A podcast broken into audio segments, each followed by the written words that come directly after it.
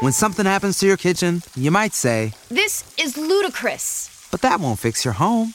That will only get you the rapper, Ludacris. Having trouble? Don't panic. Don't be alarmed. You need to file a claim? Holla at State Farm. Like a good neighbor, State Farm is there. That's right. You can file a claim on the app or call us. Thanks, Mr. Chris. No matter how ludicrous the situation, like a good neighbor, State Farm is there. State Farm, Bloomington, Illinois. You're going to have to keep adapting. You're going to have to keep listening really hard and mm. finding a way to set the boundaries that are important to you and finding a way to express who you are in that moment and what you need and what you're feeling and what you're thinking. That's the fun of it, honestly. Hey everyone, welcome to Human to Human, a Revolt Network podcast. Human to Human is a space to reimagine self love, strengthen interpersonal relationships, and peel back the layers of the human experience, one conversation at a time. I'm your host, Stacy Ike, and I am so glad that you're here. Today's special guest is writer, author, and podcaster Katherine May. Katherine and I did a human to human deep dive into her latest book, Enchanted, and the ways that we can experience enchantment in our daily lives amongst change and growth. I have to say this about Katherine's book it's not one of those books that hands you all of life's answers to all of life's questions.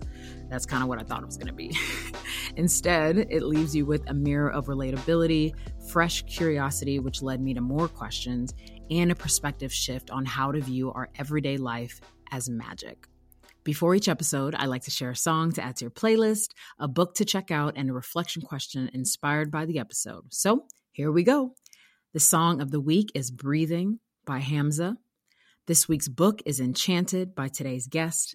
And while you listen, reflect on this question How can you incorporate putting your feet on the ground a bit more this week? Whether it's going to the park or a beach, truly taking your shoes off builds a connection to our earth and our source like no other. And I want that for all of us. After listening to this episode, you will definitely know why. Now, let's get human to human with Katherine May. Welcome, Katherine May, to the Human Human podcast. So excited to have you here. Thank you so much for having me. I'm excited. Of course, of course. Now, I'm not going to lie. So, we're going to get to go through the beautiful new book, Enchantment, that you just wrote. And what I thought I was going to get is not what I got, which is exactly what you told me was going to happen by the end of the book. It was just like the epitome of life. I literally, I do know why I walked in like this, but I walked in thinking like it was a solution oriented book. Yeah. Does that make sense? Yeah. Like looking for just like the solutions to life. Like it's titled Enchantment. You think, of course, it's going to have it all and it all makes sense and I'll be done. Instead, I received a glimpse of understanding. I received a mirror of reflections and a, I don't need a pool of relatability. Oh that was like, and literally a pool because I related to your swimming stories. I was like, oh my God, this is so crazy. So it was really beautiful because while I was going through the relatability parts, I was getting a little frustrated. I was like, well, what, what, because you would point things out, you right? You would Give me point the things out. answers. Yeah. Yes. you pointed out things of the human experience that are so real and so raw and can be so painful and have no answers. And then you said, and we should embrace that it has no answers. and I was like, am I happy with that answer? And then I keep. you know, I'm like, is she gonna? Is the next chapter gonna give it to me? Because because I went through um the chapter of taking off your shoes, and I was just.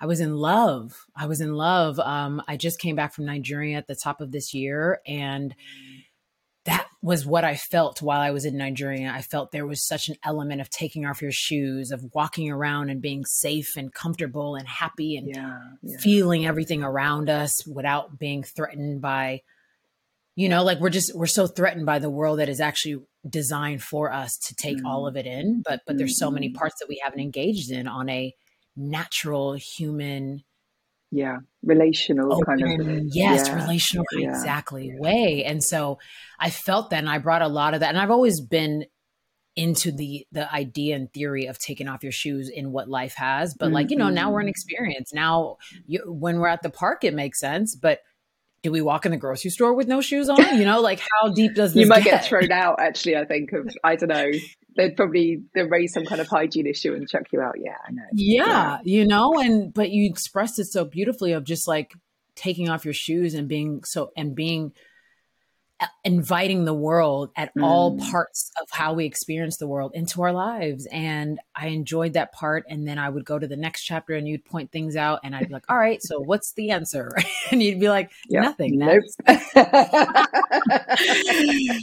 and so it's a i very just withholding book i'm so sorry I thoroughly, I, I, I, I'm so grateful to be able to express that truth to you because I think that you, it's like by the end, I recognize you also knew what you were doing. You also knew what you were writing. You knew that you were expressing just the humanity and just the truth. And then saying, I hope that you can experience the, tr- the truth of that without fear, without judgment, without shame, and with genuine relatability, recognizing that, oh, you said it so beautifully about how certainties they harden us. And i just that was my that was what i needed. I was like they do. They they harden us. And as we know this truth we still are confronted with the fact that the world requires some kind of certainty from us Yeah, I mean, I, I'm giggling because I'm so grateful that you feel able to say that because I think um, I think loads of people, you know, are, are uncomfortable with that uncertainty, but don't want to Mm. admit it. And I, I think we're all uncomfortable with uncertainty, but it is real. And Yeah. I, I, I honestly, I think one of the big problems that we face as humans trying to find our way through is there are plenty of people who will always claim that they know all the answers and they will give us these answers and then they watch us fail at their systems and blame it on us. And I've been through that pattern myself so many times that I now just, I'm tired of it. And I know that I have to learn to radically embrace this sense of uncertainty. And particularly hmm. with the world as it is right now, like there is, there are so many unwanted changes happening for all of us and we can't stop them like we we honestly can't stop them. We can do what we can to influence them and to ameliorate them and to support the people who are the worst affected by it and to listen. But honestly w- there's a lot of unstoppable stuff happening here that we can't control. And we've got to get really deeply comfortable with our lack of control because it's it's real and it's the only way forward i think. Yeah.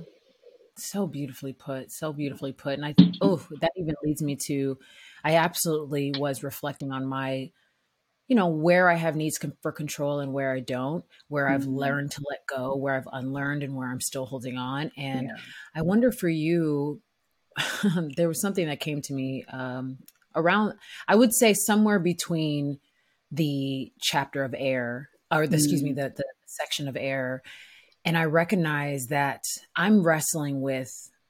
We hear our we we tell ourselves give each other give yourself grace give yourself grace like you know today you can put the work down and you you're not expected to grind and all the things we have all the quotes and all the sentences and I recognize in myself that there are days that I'm afraid to give myself grace Yeah. because I don't know what I look like on the other side. Am I Yeah. still as hardworking?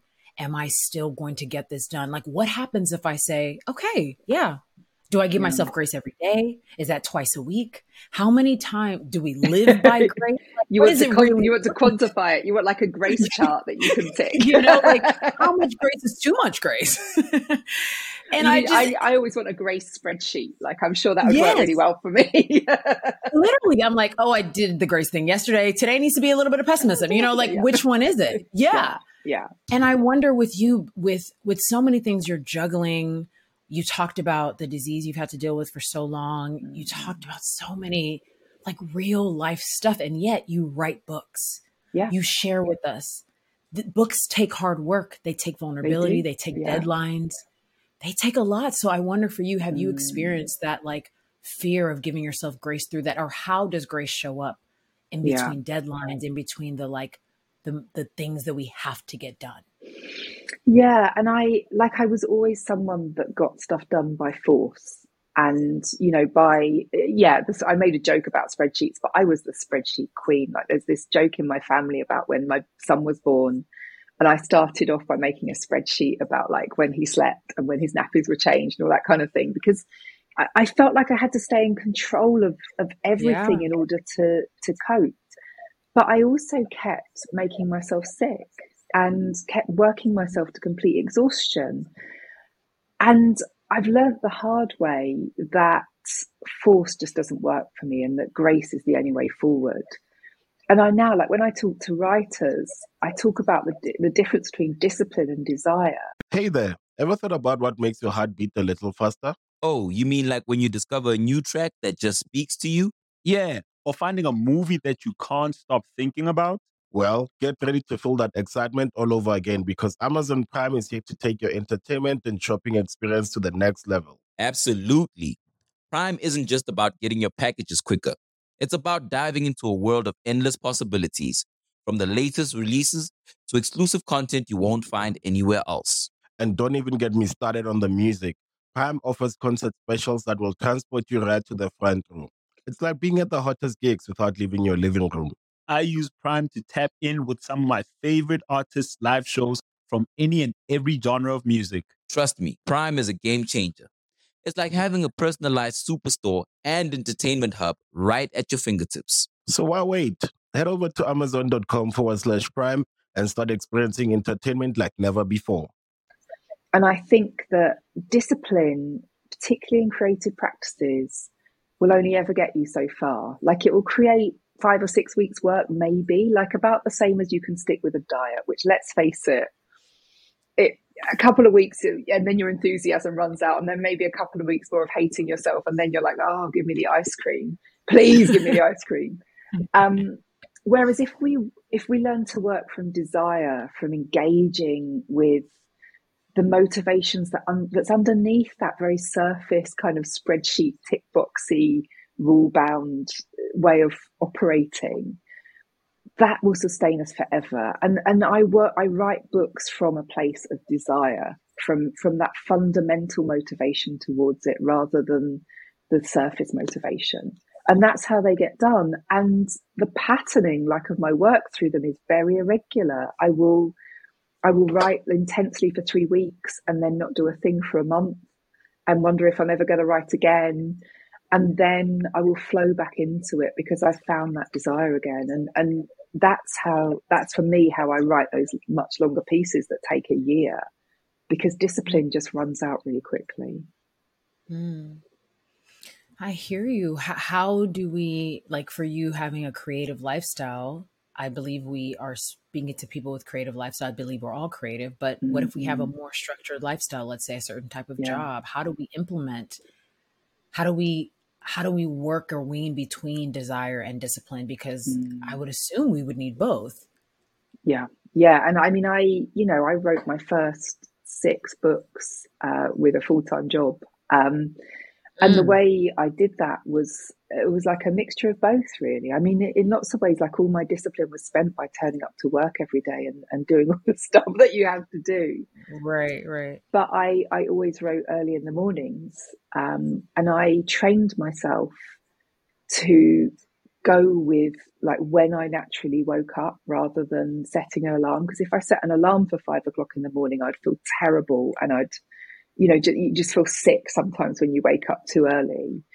But if I woke up in the night, which I often do, and it was after four o'clock in the morning, I trained myself to be grateful for the opportunity to go downstairs and write. And that was a really, really different feeling because then it was like, oh, wow, this opportunity has opened up for me to do this thing that I absolutely love to do. And I just kept connecting with that, that love and that little part of me that always wanted to be a writer. And it, it got me through a lot of years when I was very, very busy anyway, and nobody wanted to read my output. Um, yeah. But it, it, was the desire that that did it rather than the discipline. I think. Mm. What's the last thing you forgave yourself for for the first time? Oh my god, I'm. You know what? I'm. I think I find it easier to forgive myself than other people do. Like I and that for me is a um, is about practicing humility, like to keep telling myself that I'm not any better than other human beings. And that therefore, when I've done something that I think is like bad or embarrassing or beneath me somehow, I remind myself that I'm no better than anyone else. And I ask myself if I forgive them. And I, I kind of do. Um, what is the last thing though? I don't know. Like I think I think there's so many things to forgive myself for. I'd love to I'd love to have a specific example, but there's just too many of them.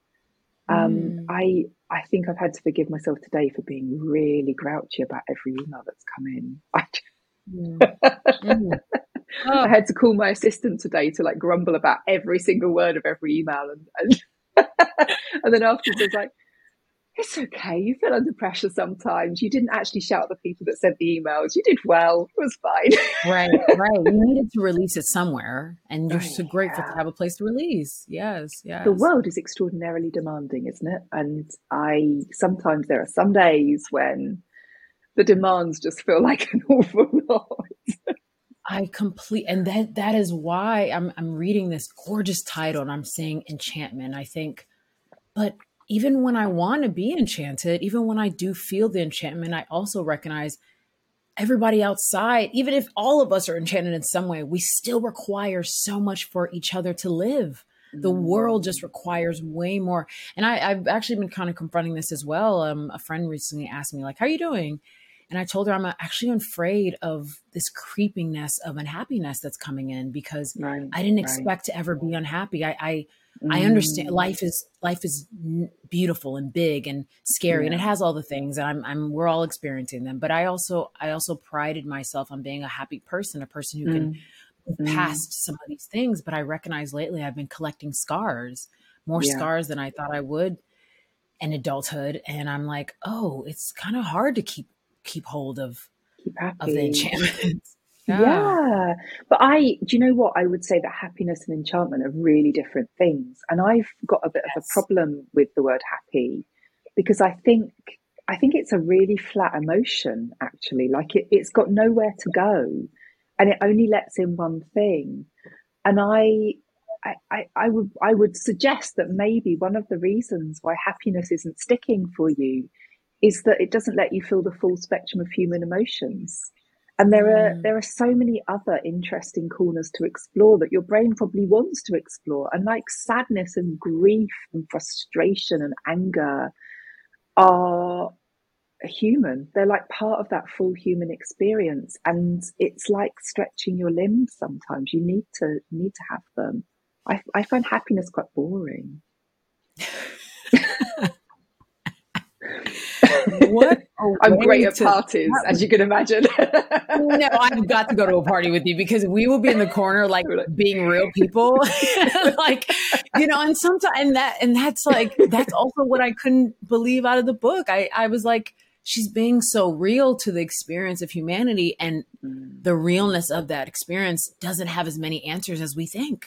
Yeah. And, absolutely. Yeah. Yeah. And it's complex. And I think enchantment for me is about walking with complexity rather mm. than taking one note from it. Um, and and like so much of what we read about nature is so one note, you know, like nature is good, nature is fascinating, nature is like wholesome. Um, I, I, God, what a boring thing to do with nature. Like nature is also violent and, and, and like bittersweet and mm. unpleasant and full of death. Like the whole life cycle is in nature. And what's really interesting is to be with that when we go outside rather than to just be with this like one little sanitized element of it that we're allowed to have. I'd, I'd far rather have the whole, uh, the whole thing. Yeah. I really want to circle back to your answer about forgiveness because I can mm. I can actively hear that that is the first time I've heard somebody say that. I've asked mm. that question to many guests and it's actually one of our favorite questions to ask to guests. And I am really resonating with what you just said. And I think it's because you said you don't believe you're above the experiences that happen, the the, the failures, yeah. the the sadness, those I am really sitting with that. Why do you think it is so hard for us to forgive ourselves? Is is that why? We are we live in a world that preaches the gospel of perfection, of getting every single thing right. And of presenting that to the outside world, like of, of certainty, of being so sure about what is right and wrong and how it should be done, and joining tribes that all agree on that. And I, I think we're exhausted by that. Like I, I know that I'm wrong about a load of things that I believe very deeply. I have to be because all of the evidence of my life so far has shown me that I'm going to be wrong about a whole load of stuff, or I'm going to just not have known or not not engaged with it or not thought about it. And why would that be any different now? Like, why why would I suddenly have changed and suddenly got everything right in this moment of my life? I haven't. And and you know, like my, I've got a son who's about to become a teenager in a couple of years, and I know he's going to tell me I'm wrong about a whole load of stuff. You know, uh, wow, um, I'm I'm braced for that. But I, actually, we've got to just disinvest in being right. It's it, mm. it's not a truth. Like rightness is not a thing. It's not static. It's not stable. It's not universal. Instead, we're all going to have to carry on changing. We're all going to have to carry on listening and adapting and entering dialogue with the outside world. We don't we don't get to to just fix that forever. Oh my god. Um, cuz I'm just sitting with like we really do there there are a lot of parts of the world that we're when something happens to your kitchen, you might say, This is ludicrous. But that won't fix your home. That will only get you the rapper, Ludacris. Having trouble? Don't panic. Don't be alarmed. You need to file a claim? Holla at State Farm. Like a good neighbor, State Farm is there. That's right. You can file a claim on the app or call us. Thanks, Mr. Chris. No matter how ludicrous the situation, like a good neighbor, State Farm is there. State Farm, Bloomington, Illinois. Acquire a level of certainty. Even I heard you talk about this on another um, podcast, and I was laughing because you were like, you know, we were we scrolled through Instagram with the sponsored post and the lack of accessibility and the mm. certainty and the perfect product and the thing that's going to work the best. And it's like, until I change it, until I tell you next week there's a one that's better, you know. yeah, and it's like, yeah or or next week I tell you about something else that I learned that never mind the thing I told you last week that I told you mm. guys to actually switch your whole life to do. Never yeah. mind this other thing it, you know? And I was like, wow, why why are we so what would it look like for us to live in a world where we all have faith in the uncertainty and we give each other the grace to be uncertain? I don't even know what that looks like. Like how do we how do how do you embrace a lack of certainty and still deal with your responsibilities as a mother, as a wife, as a friend, all of those yeah. layers? It's hard, you know, and I like one thing I notice about about the spaces we're offered is you know, like definitely within the people I follow, we're all talking about the problems with like the patriarchy and with the way that ideas are handed down so strongly. But then everyone seems to be really happy to follow the next messianic man that comes along and tells them tells them like all these truths. And I I think one of the ways that I cope is by fostering a deep suspicion of anyone that looks too sure and asking loads of questions. And I mm. try and encourage my son to do the same. Like, why is this person so sure about everything? But I, but on the other hand, there are some things that I do feel sure about. Like I, I cling to my core values and those are about family and my friends and the people I love and what I need to do to support them and be with them. And that that cuts away a whole load of other things, you know, like if mm. if everything, if you have this like knife that cuts away everything but I need to make sure my family are happy and safe. And I know that to do that I have to listen to them. And I and I need to be listened to in return. It's a it's an exchange then a lot of things become really, really simple. I mean, I don't yeah. need a bigger house. I don't need a new car. I have some really comfortable shoes that haven't worn out yet, so I'm I'm kind of fine.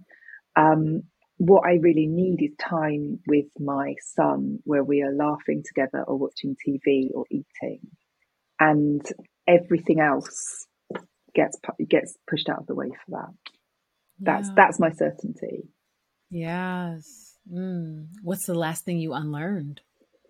Ooh, what's the last thing I learned? Well, I've been um, uh, I've been changing the way I exercise a bit lately. Uh, I've I was always a yoga person, like a devout yoga person, and it, there was this creeping realization that it wasn't doing me much good. Like I'm very hypermobile, and several different doctors and physiotherapists have said you must not do yoga. And I go, ah, yeah, and went off and done yoga because I'm a yoga person, right? Um, and I, I finally realized that I couldn't practice without bringing accidental force into it. Like because I'm hypermobile, I can sit cross-legged, but then I'm stretching my hips so much that it's like really bad for me a week later.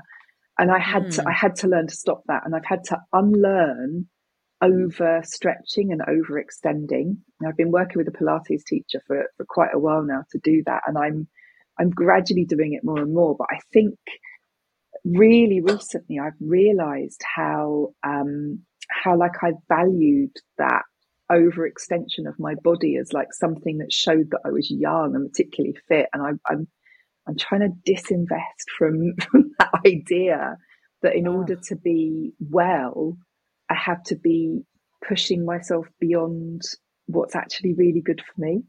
So that's that's my that's my big ongoing process of unlearning. It's it's really slow and it like I go backwards on it all the time and and you know get really tempted by one of those really challenging yoga poses that only hypermobile people like me can get into. Um, and I have to like, it, but it, yeah, those things about body and how we value, wow, what they can do, um, and how much, oh, I don't know, how much has come into that that's distorted our physicality, uh, is like something that I'm going to be working on for a very long time because I learned all the wrong lessons about that when I was young. Um, and oh. I, like as a as a middle aged lady, I'm trying to trying to learn to just accept the the shape and the form that my body wants to make. Um, yeah, yeah, yeah. Wow, thank you for sharing that.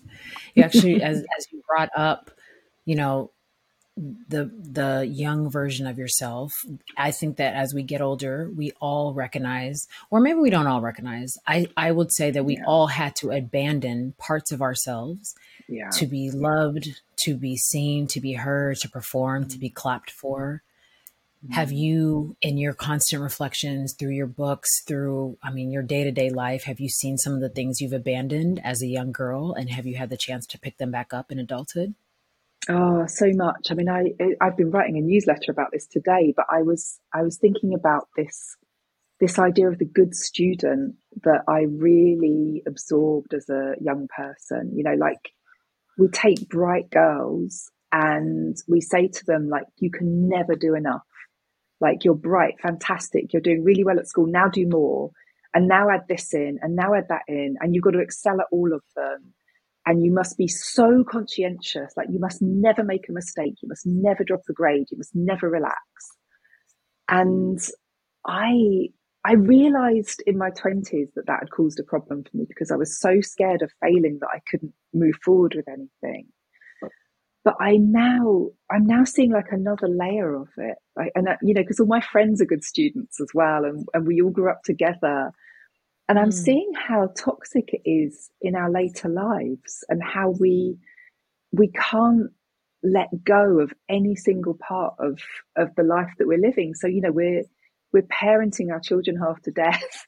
Um, we are trying to keep the most perfect, tidy house that's also stylish. You know, like it's not just like it's not just beautifully clean. It's not just clean. It's, it's, also so well presented and keeping up with the fashions. You know, and, now, and now, oh my god. Like, the new thing that's spreading like wildfire through my friendship group is like now having a, a full vegetable garden as well as like you know a full time job and looking after parents, looking after children, and like hobbies and like blah, blah, you know.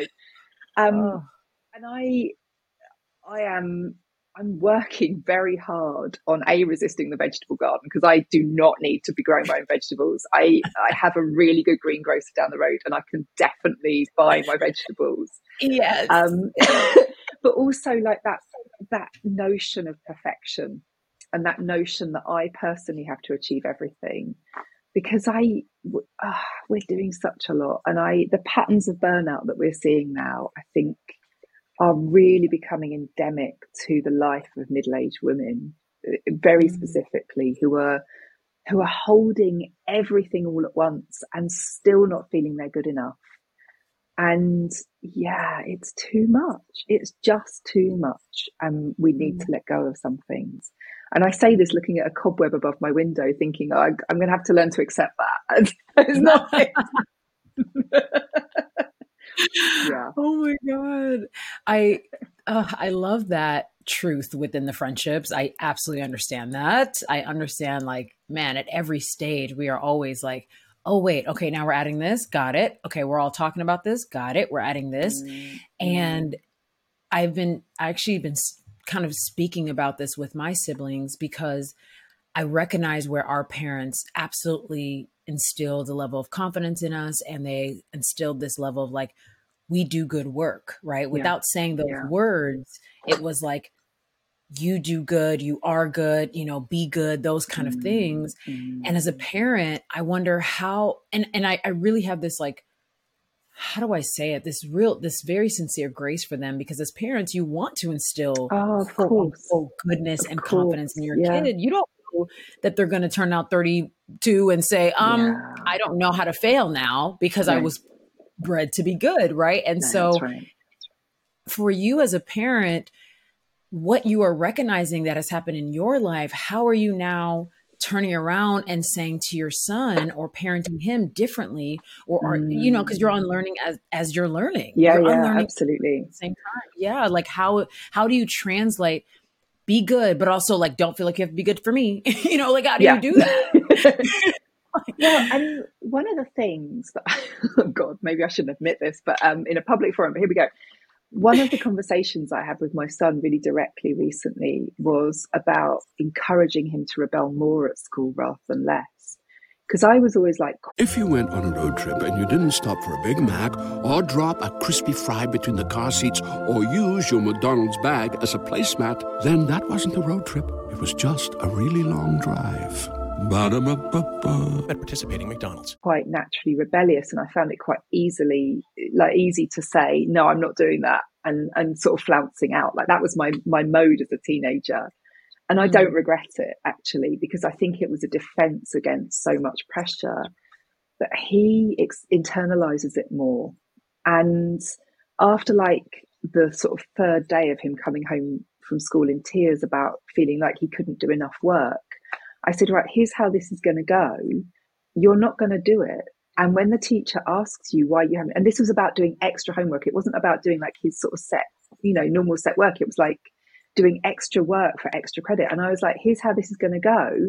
You're going to either lie that you did it and they will never know, or you're going to say, no, I didn't want to do that because I needed to rest this evening. And, and I Oh. like, I would, I would happily say it directly to his teacher too, but uh, kids of his, you know, he's 10 years old. And in two weeks' time, he has got four days of SAT exams, uh, SATs. They're a little bit different to your SATs, but they're, you know, very similar kind of idea. And he's terrified of them. And they've come with like this huge burden of pressure. And I was like, this is the beginning. Like, if you don't learn to resist this now and to take from it what you need and what will help you and what like nourishes and develops you, and to leave behind all the other rubbish that's got nothing to do with you, then you're going to carry on doing this for like a long, long Mm. time until you do learn.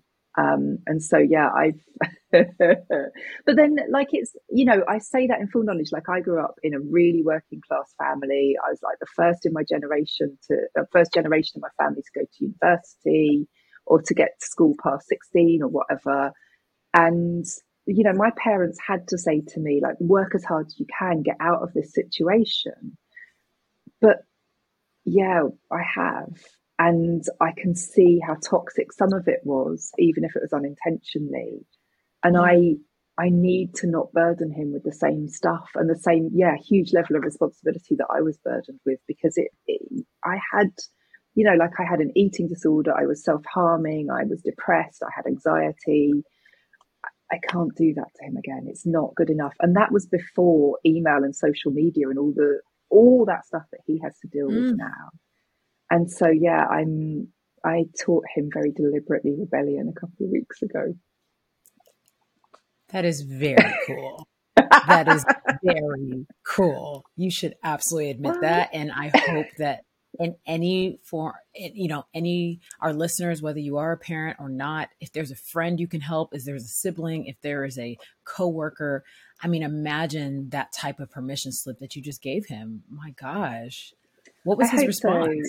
So. he kind of, I mean, he he had a, a, little sly smile. My husband chimed in as well. There were both of us going, no, and here's how you tell the lie as well. Like, don't over explain it. this is amazing. but, you know, like we do spend a lot of time talking about being value driven as well, and and and you know, being honest and being kind and looking after other people and working hard on the things that are meaningful.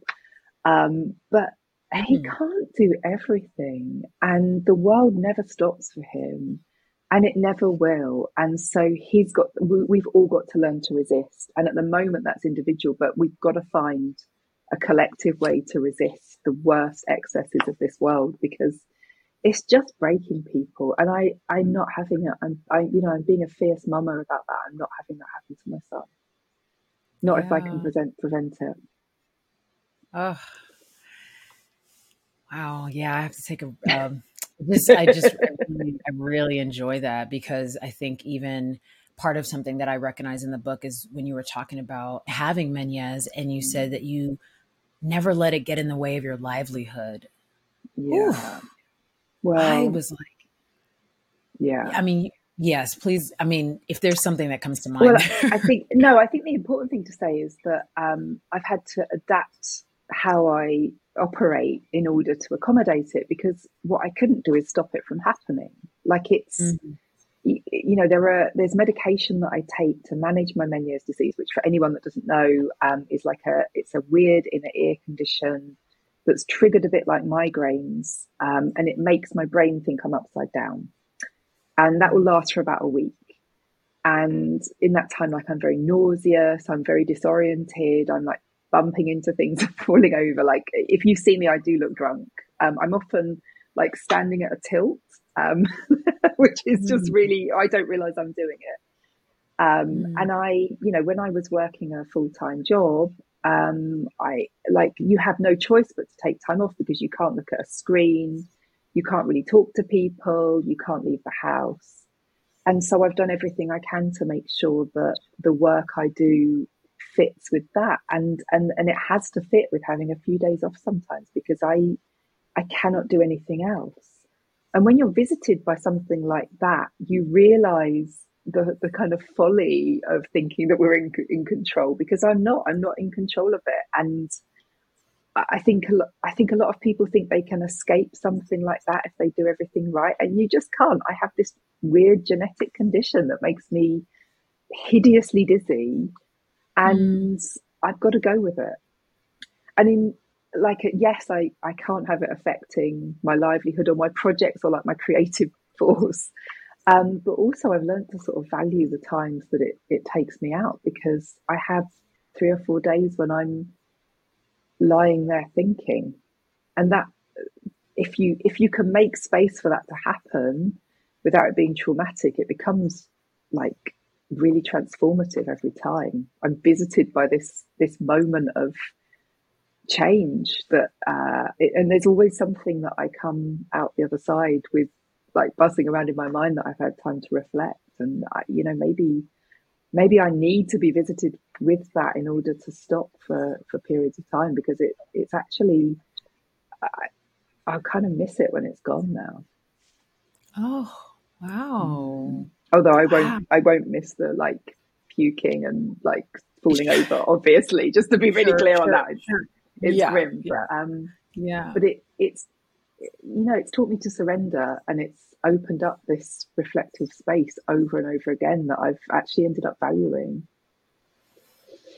Look at that! Look at that! Yeah, earlier we talked a little bit about what enchantment is not. It's not a comparison to happiness. Mm. Can you please elaborate on what enchantment is? Yeah. So, enchantment is a, a deep engagement with the world around you. And on one hand, it's really personal, like it's an engagement with what fascinates you or brings you awe or wonder or this, this sense of magic and magicalness. But I also think it speaks to the communal and the collective. And it speaks to our desire to congregate and gather together and share those moments of adoration of this life. Um, but it's it's also about having a complex relationship with the world and allowing yourself like making space maybe through ritual or through rest um, or through or just through being in a place that opens up space to like reflect and restore and to to churn over this this life and, and to come with our full selves into that moment and and feel exactly what we're feeling and let mm. ourselves be transformed in that moment. Mm. Thank mm. you for that beautiful definition. I love the way the definition changes every time I try and describe it. It gets better every time, I hope. no, it is just, I mean, because wherever you are is where you're also giving us the definition from. So I just, I felt that really deeply. And one thing I also really enjoyed about how you tied in enchantment in every part of the book is you still left me with saying, Hey, enchantment is wonderful and amazing and glorious, and yet still do not put too much pressure on it. Yeah, that's really true. It's elusive. And if you if you bring force to it, if you bring strain to it, it's gonna dissipate before your eyes. Like it's it's more like dropping into an experience rather than giving that experience. Uh, and that's it's a softening it's a softening into into an encounter with whatever's there. And like i i genuinely feel that that's different for everyone. And i think that's mm. okay actually. Mm-hmm. you know we talk a big game about diversity these days but we don't like it when we see it. But we oh my gosh. Oh my god i'm floored I, I'm usually never shook. Wait, Katherine, please say that again. And then please continue. Oh my God, that was so real. So real. Okay, so I said we talk a, bit, a big game about diversity, but we don't like it when we see. Who needs an alarm in the morning when McDonald's has sausage, egg, and cheese McGriddles and a breakfast cutoff? Ba da ba ba ba. Yeah, and I I mean, I come from a neurodivergent perspective. Like I was, I realized I was autistic when I was 39. And I think so much of my ability to accept my mistakes and my errors and my flaws has come from that moment of realizing that stuff that I thought was my fault was not my fault. Um, but I, I also know that the more I talk about neurodiversity, the more I realize that people want that want to understand it so that they can then make us look like them. And that's not the point of this. Like, my value doesn't lie in how much I can pretend to be a, a neurotypical person. Like, it, that's not what I bring. That's me getting exhausted and sick and frustrated and unhappy. I think we struggle to imagine what it looks like for me to bring my perspective into the room and you to bring your perspective in the room and the next person, and how glorious that can be, yeah. and how unruly. Like I, it's the unruliness of it that we have to uh, we have to get really used to because it's exciting and it's how change happens.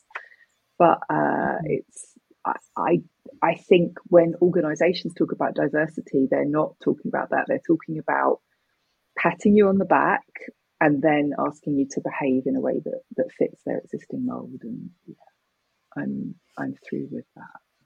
I hear the desire. I, I also resonate with the desire. And at the same time, I can hear somebody saying, but what about the lack of safety that comes in the unruly?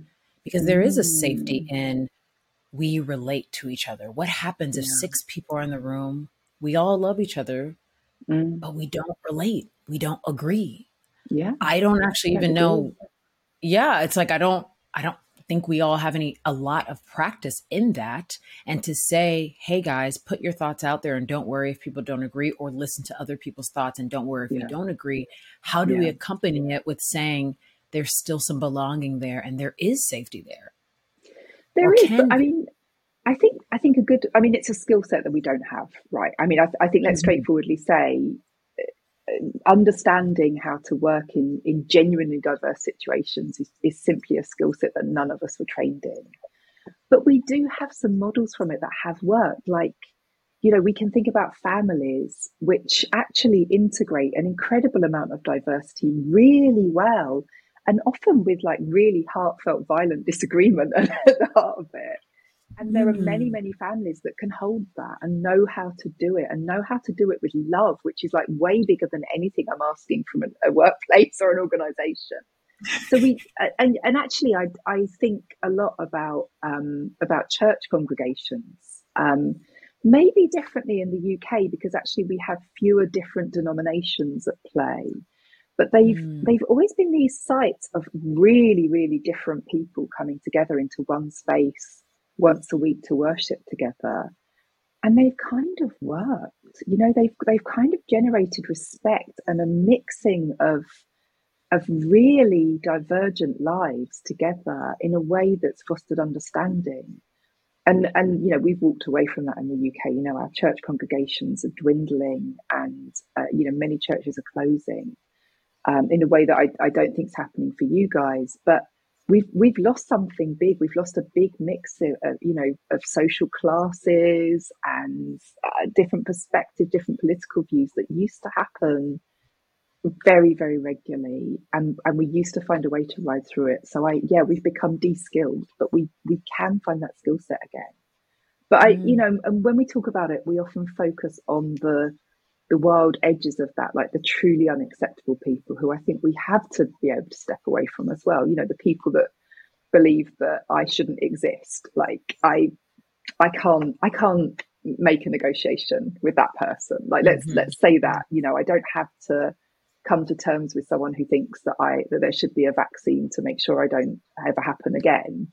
Um, But we, but maybe we could create a circumstance where they might actually hear me and and modify their views. Um, but I think we could do it better than we are. Yeah. Yeah, I think there, I mean, of course, there are extremes to that. Uh, There are definitely people who think I shouldn't exist, you know, and I'm like, yeah, Yeah. you can be over there while I stay existing. And, you know, yeah, it's I'm going to carry on being amazing, and I'm you just gonna- just like all good. Like, no love lost, but also stay over there. we're you know, just- we're okay over here. There are people who are cool with this. So it's, it's, there is such a, a mixture there. And I really love what you're saying about it's just a skill we're not trained in. I think in America, you know, there is a, I have a binational experience. I am Nigerian as well. And I believe that that binational experience has allowed me to see people and see life just in a more Yeah, what's nuanced that way. like? What's that like moving between those very different societies? Like that's that must be mind blowing. Thank you for asking. I just realized how mind blowing it is because for so long Yeah. it was easier to fit in than to to to really what's the word? What's to really um ooh it's not it's past accept. It's like to really mm, dwell Integrate in- like yeah, um, yeah, yeah, to yeah, integrate yeah. them beautifully without ever feeling like one has to be shut down before the so the other one can mm. exist or one has to be more powerful than the other. I am so grateful for the journey that it took to get here, but it was Yeah. you know, especially in childhood, a lot of it is like, you know, you're just trying to be the cool kid. You want to be have less you Cool. want to have less, you know, struggles as possible. You have parents with accents who who came here at the same time you came here because they Mm. Yeah. came a year before you came. They had you here, but they're Yeah. also new.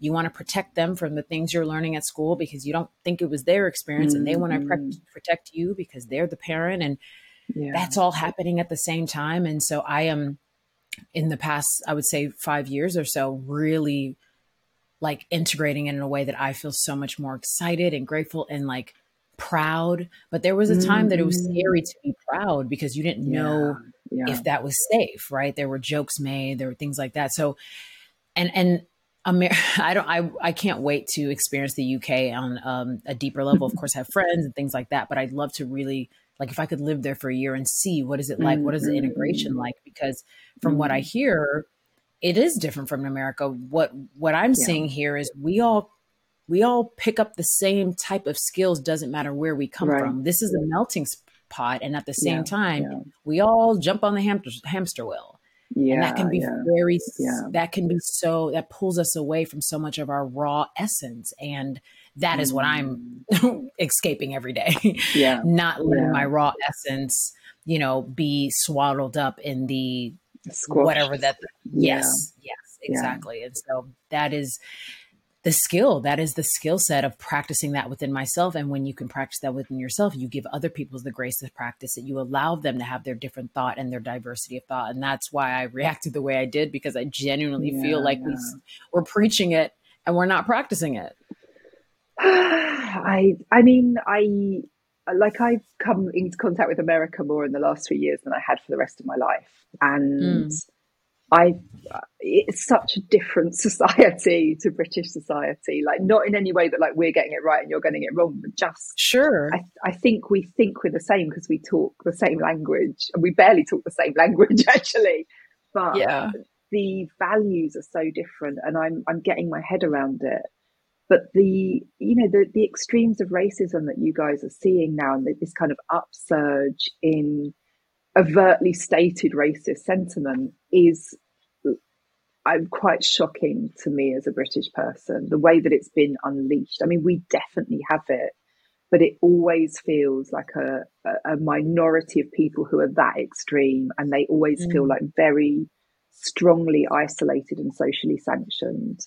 Whereas I'm just horrified by how this is spreading in your country at the moment and how strongly connected it can be to big political parties and to big organizations. And wow, we like, God, I, I we were blind to to so much. And I Mm. and I think it, you know, it's a lesson to us that we have to like watch so carefully in our own country because it can it can come, can't it? Wow, thank you for expressing that. I I I, can, I see that truth as a reality, and also, why would you have known if that is not what your world is showing you necessarily? Right? Like, why would you need to watch how Americans experience that if you're not American? Well, because, because because we endlessly consume American media and products. You know, True. like we watch, we sit and we watch Friends and The Big Bang Theory and Malcolm in the Middle, and Mhm. none of that is going to tell us the experience uh, that is, Yes. you know, happening to so many Black people. It's totally invisible to us, and like I, you know, I feel, I feel a little guilt about that if I'm Everybody loves McDonald's fries. So yes, you accused your mom of stealing some of your fries on the way home. Um, but the bag did feel a little light. Ba-da-ba-ba-ba. honest that I've happily consumed all this like white media and not understood what that was masking. Um, but I also, it's relevant to us because I like, I hear a lot of white people in Britain going, "Oh well, at least we're not like that," and it's like, yeah, yeah, yeah. But um, you, we, you have read your own colonial We have- history, haven't you? Yes, yes, yes, exactly. There's Um, other things, exactly. Yeah, we we've yeah. done some stuff um and i it's so easy to to say really comforting things to ourselves about about how things are and to diminish the, those experiences and i yeah i i'm looking on with horror but i'm also looking really closely at my own own little world and, and what it believes and how, how wrong it is quite often Yeah. I think the the end of what you said is is really the most powerful being able to take what we are seeing and watching and learning from other people's stories on a macro level and figure out how can we on a micro level really Yeah. deal with that and reflect on that and change that in our own worlds. And if everybody was willing to do that in their own worlds imagine what would actually happen.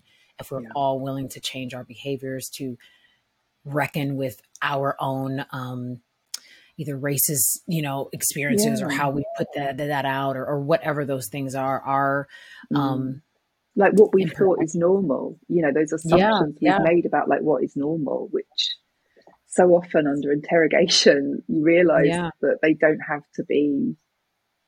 But it, it comes down to that that ability to sit with discomfort and uncertainty and and with the idea that you're wrong that you have been wrong that, that you maybe were misled and it maybe wasn't your fault that you were wrong but that nevertheless you you know grew up with beliefs that were not correct and that's Yeah. like it's such a basic building block of doing this kind of work i think it is how do Mm. you change or up, update people in your world on your operating system, on the things that you have changed, on the times that you were wrong? How do you practice updating people in your life and mm. and yourself? I try and I mean I, I, it seems to be my favorite topic to write about actually. Like I write about it a lot in my newsletter about when my when my assumptions shift I'm always really interested in exploring that. And I I'm I guess I lean towards discomfort in my work. But I must say I think I find it harder in my personal relationships to own that in in those very direct conversations. Like it's easy mm. to do that as a writer because you get to really think it through and like lay out your, you know, like, and it all looks very clever by the time you've edited it five times. Right, right, right. right. I, I, understand it, that. I understand that. I mean, like, oh, yeah, control. Yeah. Um, yeah. I find it a lot harder in, yeah, in my interpersonal relationships to, to talk through those changes. Um, and I, I partly because I, there's a desire not to embarrass other people. I think, you know, with the intensity of that and also you're confronting them with stuff that they might be wrong about as well. But I, I am trying to learn to say, I've changed my mind about this, or I grew up thinking that this happened, and and like not to avoid it, you know, not to avoid those moments that I now think, oh, I'm so embarrassed by that. I mean, I, I was talking recently about how my um, I wrote my uh, GCSE exams, which are the ones you take when you're 16, I wrote my literature study about African literature. I was really into Ben Okri. Um, and I read Amos Tutuola and I read Chinua Achebe. And I I was so proud of that for so long. Like that was like me being a really kind of right on teenager. And I had to think about it recently. I thought, oh my God, that was I mean, that was an embarrassingly racist piece of work, honestly, like in retrospect. I didn't mm. know any better. I didn't have anyone to tell me any better but I, I definitely was a little bit patronizing about about these extraordinary writers who I mm. still have, you know, will never reach the, the heights of, of what they create. And I, like, I, it's okay. It's okay to have got that wrong when I was 16 and had very little life experience and no internet.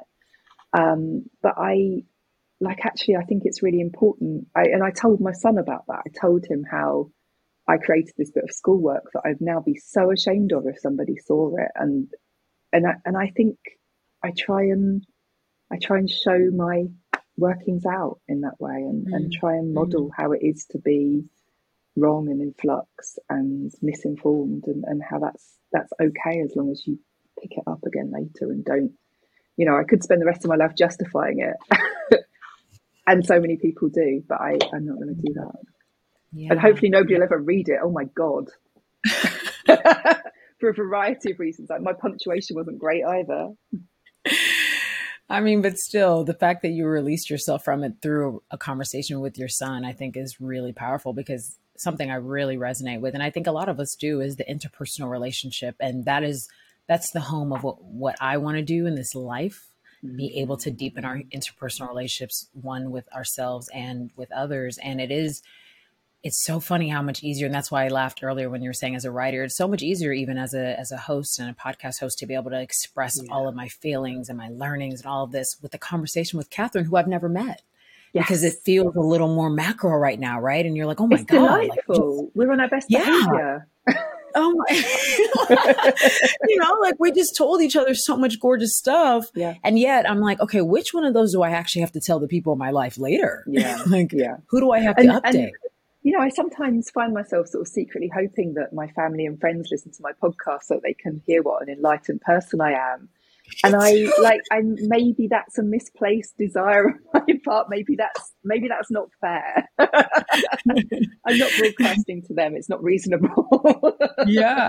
Well, I just I always hope that like in case I forgot to tell them they heard it on the podcast because I am I love to talk with the people in my world, but it's that same thing you said. Sometimes it's just it's just a little awkward. It's just a little embarrassing. You don't want to embarrass them. You don't want to embarrass yourself. Sometimes it's yeah it's just it means more. It just means yeah. it has so much more weight. And and at the same time it, it really shouldn't because we're all we're all in relationship as mankind as a human race. But at the same time those people you spent mm. more time with a son a husband a, a friend a father all the things yeah, there's there's just more way to to expressing our changes and updates yeah. in our operatings. Yeah, and do you know what? I really learned this when my um, I wrote a memoir about when I was diagnosed autistic, uh, called "The Electricity of Every Living Thing." And I, a few years on, like I've really reflected that one of the motivations for writing that I think was to justify some of the worst parts of my life. Like I felt like if I wrote a book about it, everyone would understand me, and everybody would forgive me for whenever I've like offended them or flaked out on stuff that was really important to them or you know whatever my sins were and mm. I, yeah it doesn't work like that like a yeah. book is a book and my personal relationships are my personal relationships and yes.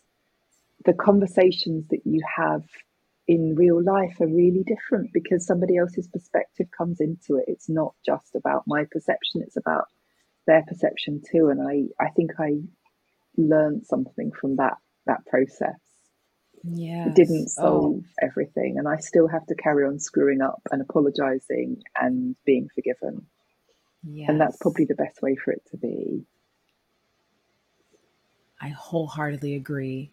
I wholeheartedly take that in. That is it's great. It's great. It's it's just it's so much more healing. And I was just about to ask how can we incorporate that that's that's that truth of hey, like how we express ourselves in a more public forum, in a more external way mm-hmm. is great, but it's only one way. And the yeah. way we express ourselves in our interpersonal relationships is another way. And and sometimes carries and and should and and should be allowed to, you know, I'm at a loss because I'm even I'm just thinking about again, like you said, the same forgiveness that we look for on an external level, we should also go and experience on an interpersonal le- level yeah. without judgment and shame. So, how would you say we, maybe even in your life, if this conversation is leading you to a new way to do it, or if there's a way you've done in the past that you really loved, how can we engage in our interpersonal relationships without yeah. shame and without fear? I, the big thing that I keep thinking of is it's like dropping this belief that you can ever solve anything forever I, I, think so much of the way we interact with people is guided by this idea that if we can do this one thing or have this one conversation then everything's sorted and everything's solved. And and you know that, that goes for life as well. Um, it doesn't work. I mean life is you know my previous book wintering was about how cyclical life is. And i actually it's undesirable to break those cycles. You know, you're always going to have to solve a new problem, even if you even if you manage to dampen down like absolutely everything that's happening to you right now, which is unlikely. And and that profound acceptance, and as a practice, returning to that acceptance that you can't solve this, you're going to have to keep being in relation, you're going to have to keep working, you're going to have to keep adapting, you're going to have to keep listening really hard and mm. finding a way to set the boundaries that are important to you and finding a way to express uh, who you are in that moment and what you need and what you're feeling and what you're thinking. That's the fun of it honestly. That's that's what this is actually all about. That's what living is. And this this false idea that we can simplify everything and get rid of all obstacles is what causes us so much pain all the time. And i mm like actually I've learned to like the fact that I have to keep mobilizing. I have to keep getting up and being like, okay, something else has happened. In we go. Um, that's I don't want that to stop because when that stops, that's a kind of death, and that that means that I'm irrelevant to everyone when that stops. So I'm mm. learning to relish it. That's so good. That's so good. Oh, it it leads me to the to the end of our interview, and again, the book is Enchantment. Please, it is out now. Please check out this book. I also want to uh, um, vocalize this part: awakening wonder in an anxious age. I really love that. How can we experience enchantment with really the same sentiment of of my last question of experiencing mm-hmm. enchantment while still recognizing that ever evolving yeah, of enchantment. Yeah. yeah, and and actually, one of my aims when I wrote Enchantment was to kind of democratize the experience of enchantment rather than to, to kind of stick with the focus that we often have, which is like one big thing, like go and travel a thousand miles to see this amazing landscape feature. And there you will receive wonder and that will that will do you for another 10 years and then maybe you can go somewhere else. Like there's so many problems with that. there's so so many mm. problems. I mean, not least because it doesn't work it's not enough. And it excludes so many people from the table who desperately need wonder and enchantment in their lives too. And so, enchantment is a daily, granular practice in your life that you find wherever you are. And everyone can look out of their window and see the moon. Like everybody can find flowers in the cracks in the pavement. And you can find enchantment right there. You can find it by holding a stone that you pick up off the street. You can find it by noticing the seasons changing. And you can find it in the beautiful people around you and the the amazingness of of how people connect with you. Like that if that's not too grand a statement. So don't go looking for enchantment once and for all in one special place. Like keep looking for it everywhere, every day, and you will find it. You'll be given it. Mm. Katherine May, everybody. Wow. Uh, this was such a good conversation. I had a great time. same, uh, same. What a gorgeous reflection. I, I, I, feel like we, I hope you feel this way as well, but I just feel like you were such a mirror to exactly what I needed in this moment, exactly what I was looking to heal or looking to really, you know, wreck through and was questioning and, and, and going through in terms of that enchantment and, and constantly feeling like if it's not big, does it matter? And it's yeah. like every small part matters everything matters it all hap- it's all happening it might not be happening at once but it's happening mm-hmm. and it, it just it brings almost all the cliches into truth it's like yeah. everything happens yeah. for a reason is the most amazing sentence i'm hearing right now it's and, all um, meaningful like meaning is mm. like we bring the meaning and everything every tiny thing sparks this incredible web of meaning that we're part of making and like your first thing you said to me was like, you know, that happiness isn't isn't with you right now. And I was like, good, you know, uh, great. I was like, I was like, oh my god, I just told her that in real life. Like, uh, yeah, I I, I, pre- I love this space to be vulnerable, but to tell you that, I'm like, oh god, now you know. but you just, yeah. But it's so important. It's so important. Like, so many of us are not happy in any given moment, and that is that's a beautiful space to be in if we can trust it. Mm, if we can trust it. Thank you so much for this gorgeous conversation. Thank you. Thank you. It's been lovely. Yeah. Thank you guys for listening. If you enjoyed this episode, please subscribe, rate, leave a review, and while you're at it, share this with someone you love or just someone you like, as long as you share it. Stay connected between episodes and follow us on Instagram at Human 2 Human with Stacy Ike. That's the number two, not the word two. You can also check me out at One Take Stace. I'm your host, Stacy Ike, and remember, curiosity is the pathway to consciousness. So let's take the next step together. If you went on a road trip and you didn't stop for a Big Mac or drop a crispy fry between the car seats or use your McDonald's bag as a placemat, then that wasn't a road trip. It was just a really long drive. Ba-da-ba-ba-ba. At participating McDonald's.